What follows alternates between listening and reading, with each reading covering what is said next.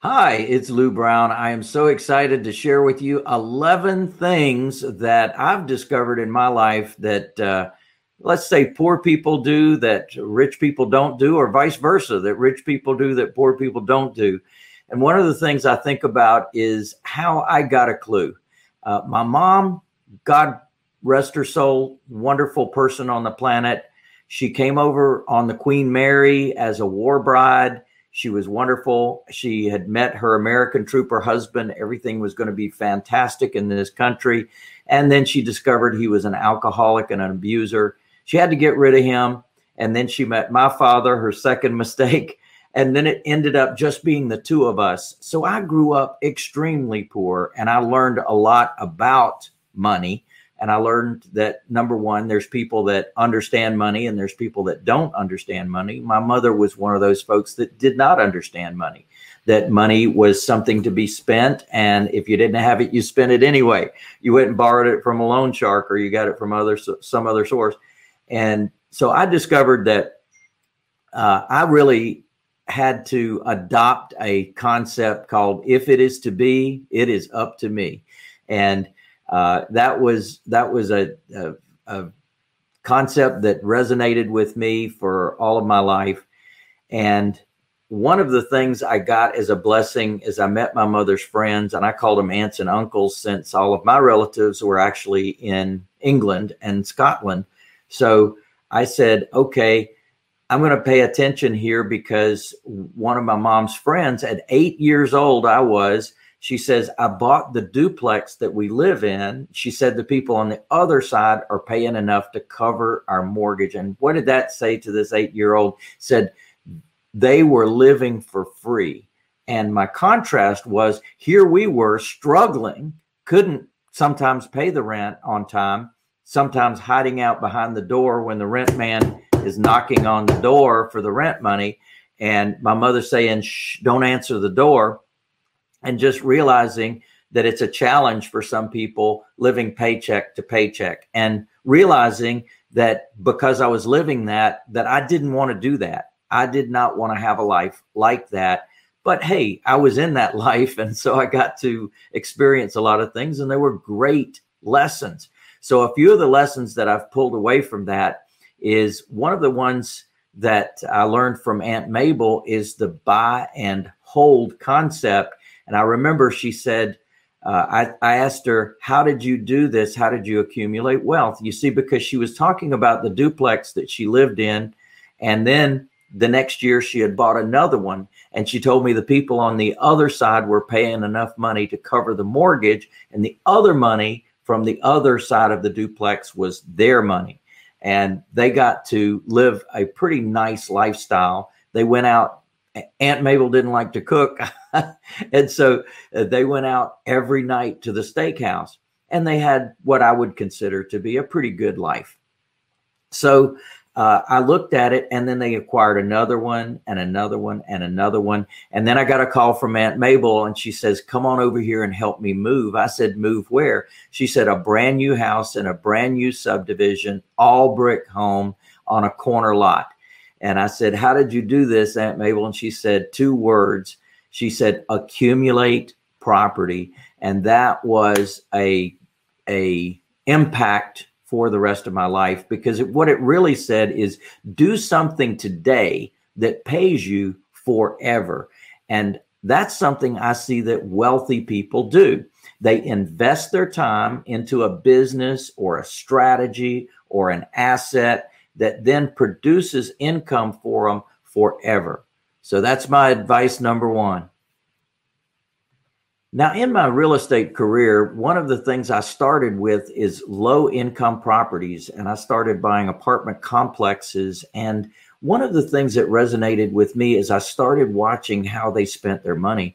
And some of them would actually go to the convenience store as if it was the grocery store. We all know that convenience stores charge a lot more for things than a grocery store does, or certainly that a buying club does. And so I've always been a value based buyer. I look at what things cost, I look at the number of pennies per ounce and things like that. Not because I can't afford it, It's just because I want to know what I'm spending for things and I want to keep the money that I could keep. So I do look at sale newspapers and I do look at say, okay, well, they've got this over here and I, I'll just make a circuit to go to several different stores, maybe on the same day. Now, some of the vendors they say, well, go ahead and bring us other people's ads and we'll go ahead and give it to you for the same price, sometimes even less because you brought their competitor's ad to them. So things like that, where, you know, I look at and get points for travel, I get points for hotels, things like that, because hey, it's free. I don't have to pay anything for it. And so I've got ridiculous number of miles, uh, airline miles, that is, because I travel a lot. And so there's different things that you can accumulate wealth from that are not monetarily based. It's just going to save you money at a future time. So looking at sales, the price point that you pay, looking at the volume that you get for your dollars makes a lot of sense. And now you want to weigh that with the amount of time that you're spending to get those discounts because if you're investing your time wisely, then those times that you would be spending on this might be better spent elsewhere. So, another is time management hey, we all have the same 24 hours in a day. How we invest that time is what can yield a huge return. Well, I've been around long enough to see that definitely I've wasted time and definitely have invested time very wisely. So I've learned that a calendar is a very valuable thing. And now with the technology that we have, you can have your calendar right on your phone and it can remind you what to do and when to do it. You should have your entire week blocked off and certain tasks that you do at certain times. And the reason that you do it at certain times is because it's always that same chunk of time every week or every day, as the case may be. So really breaking down your calendar, breaking down your life, breaking down your commitments, breaking down your requirements of things to do, and then placing it on a calendar is a very valuable thing. Another thing is always have things to do, meaning you know that it's a rote action like clipping your fingernails or uh, doing certain re- regular tasks, personal tasks, certain things that you know don't require a lot of brain power. So sometimes when I'm waiting on hold or I'm waiting for a call to come up, that's when I reach for the things that I've put aside that I'm going to take advantage of snippets of time. So I look at my emails during that time, for example, or I'll I'll check on texts or I'll look at that stupid thing called Facebook. And I call it a stupid thing only because it takes so much time. And so, therefore, I won't spend invested time on that. I'll spend snippets of time on that. The other thing is certain news feeds and articles, different things that I can look at at different times, but not actually using up time that's that could be used for another purpose? Well, again, time is the only thing all of us have. All of us have the same 24 hours a day. So, how we invest that time is very critical to your success. And one of the things that I saw a lot of poor people do when I had my apartments and things was they always had the television on morning, noon, and night. Many times they would get up late because they had stayed up so late watching TV. And I think about some things that I've learned about television. First of all, the word tell a vision. They're literally telling you that they have a vision that they want you to adopt, and they are giving you that vision. Another thing they're doing is wasting your time so that you are not actually thinking. You're not spending any time thinking. You're looking at what they call the boob tube, right? You're actually looking right into it. And what do they do? They hypnotize you. They literally hypnotize you into, and you just go from thing to thing, and boom, they've rolled you into the commercials. They've given you a little thing, a reason to stay. Then they roll you into the commercials so that you'll stay after that, and on and on. So, you know, when I am looking at television, I look at recordings so I can bypass the ads. Why? Because the ads are four and five minutes and that's time that I can use. That's time that I can invest.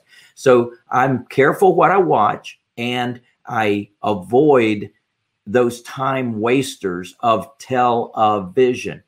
Get things that stimulate your thinking, get things that stimulate your future. Your future is what all of us have the opportunity to create. And one of the things I say is it's all there for all of us. So another is I watch what people do rather than just what they say. So sometimes you'll listen to people and you'll go, is that real? But then you look at their life and you find that their life is actually quite attractive. And so you say, well, maybe they do have a message for me. And then there's other people who haven't done anything with their life. They haven't created any kind of future. They haven't created any kind of present even for themselves. And suddenly you're listening to them and perhaps even taking advice from them. And you ask yourself, really, what have they done with their life? What are they doing with their life? So be careful where you get your advice from. Be careful who your mentors are. And one of the things I learned early is I want to take advice from people that have more than I do or have what I would like to have that's the kind of people that can guide and support me. Something I said earlier was if it is to be, it is up to me. And so, therefore, I step back from whatever situation that I'm in and I say, who am I being in the matter? So, in other words, if something's not working out the way I want it to work out, I first look at myself and say, hey, who, what are you bringing to the party? if there's a breakdown, was it a communication that you didn't have? Was it something that you should have done or said that would have caused that to work, as opposed to this breakdown that we're having right now? One thing I've discovered is a lot of people love drama and they bring drama into their life and they actually get a big thrill out of that drama. So, whenever I see that in someone else, I avoid it like the plague. Uh, for example, I'm in the rental property business. And if someone comes in with drama, let's say before they've even signed their paperwork with us, we're not interested in doing business with them because we know this is the beginning of the drama and this drama is going to keep going. So if we can anticipate early on that we're going to have perhaps future challenges with these folks, we give them their money back and say, you know, go find some some other place. And here's the thing we want raving fans. We just want people that love who we are and what we do because we're doing good things for them. In fact, I wrote a book called Doing Good While Doing Well. And so when we are looking at our philosophy, our business philosophy, then it's about helping others. So be careful when you do that. One of the things I've learned is that a lot of people quit too early. They've joined something, they've gotten themselves involved in something, and there's always a learning curve. There's always things to know, and there's always more that you can learn. And I've found that some people just really are not willing to commit what's necessary to have success. So as a result, they've gone from thing to thing and never had real success because they give up too quickly. And so, one of the things I say is put your blinders on, put your blinders on and focus and learn from the people that have had success with whatever that is. Now, in my world, it's real estate. So I tell people, look, you can definitely read a book about real estate and you can definitely get great information from it. And there's more to the story whenever you have a deal right in front of you and it's a deal that could be worth tens of thousands, even over a hundred thousand dollars in profit. And you didn't do anything to get advice from someone that knows what they're looking at, then you could miss a great opportunity. That's where coaching comes in. So thinking that you can know it all yourself and do it all yourself is just not valid. Never quit, never give up. One of my favorite sayings from Winston Churchill never, never, never, never, never, never, never, never, never, never, never, never, never quit. One of the things I learned is that we all are different human beings, and there's other people that can do certain things better than we can do. So, in other words, we have certain strengths, we have certain talents. And when we spend the time to actually identify our own personal talents and recognize and embrace the fact that there's certain things that we're just not good at, and there are other people that are better at those things, that's exactly the folks you need to add to your team. You don't need to add somebody that's like you. You need somebody that's not like you. Uh, that, for example, if you're not good with math, get a bookkeeper. If you're not good with secretarial skills and typing and things like that, there's other people that absolutely love that process. So identify the things that you're good at, embrace those things, and use other people's energy, other people's talents to fill in the blanks that are missing in your life. Another thing I find that rich people have that poor people don't have is a plan. So the smart people actually sit down and think through what it is that they want to accomplish. So they look out to that end. You know, what does the end look like? For me, as a real estate teacher, I'm teaching people about their retirement plan. And for some people, they say, man, that's decades away. And I go, exactly. And would you like to shorten that time frame? Because you can get there so much faster with a plan than you can without a plan. So many folks go through life. Life just happens for them. They get up in the morning, they go to work, they do their thing, they come home, they watch the TV, they go to bed, they get up the next morning. Nothing's happening. They've got the golden handcuffs of the job. They are receiving a check. And for a lot of people, they're not looking forward, but you got to look forward in life. Life is something that is not a given. The length of time that we have is not a given. Our experience on this planet is something that we have some control over.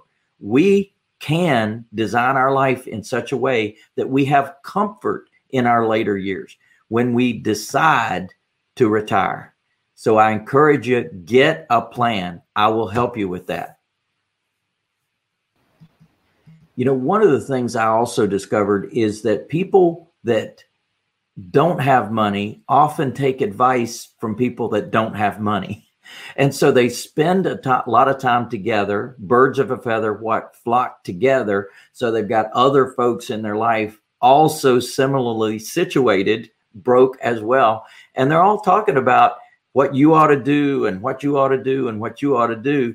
And it's fascinating because look at what they've done. Look at what they have. And then you step back and you go, aha, it might make sense to you to get advice from people that have more than you do. And success, for example, I'm in the real estate game. Success in real estate, doing not one deal, not two deals, hundreds, even over a thousand deals makes a lot of sense because been there, done that is definitely the truth you know, when you have a situation of a septic system backing up and you already know what the answer is, or you have the, the situation of a leaking roof and you already know how to repair that roof without having to put a whole new roof on there. People without experience would put a whole new roof because they don't know any better. Others know how to repair that. So just be careful who you get your advice from and where you get your advice from. I hope you've enjoyed these 11 things that poor people do that rich people avoid, or vice versa, that rich people do that poor people should avoid. And I hope that you've gotten some good, valuable information from that. Now, I've got an event coming up. It's called Millionaire Jump Start. And that Millionaire jumpstart I've been teaching for years, been able to see hundreds of people, thousands of people become wealthy in the game of real estate. And the reason is they got good advice, they got good tools, they got good training, they got good technology. That's what I call the four T's of success tools, training, technology, and team.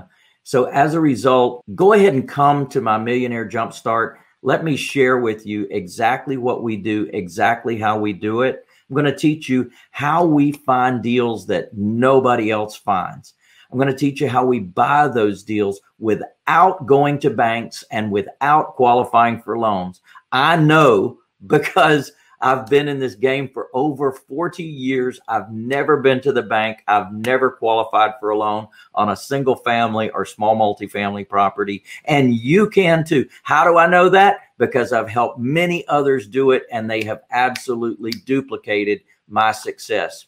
I consider this a pay it forward. I've been very blessed in my life. I've been very blessed that I discovered real estate at 18 years old and I discovered that I was good at it. And I could also discovered later that I could share it with others and I was a good teacher too. So do come join us, millionairejumpstart.com.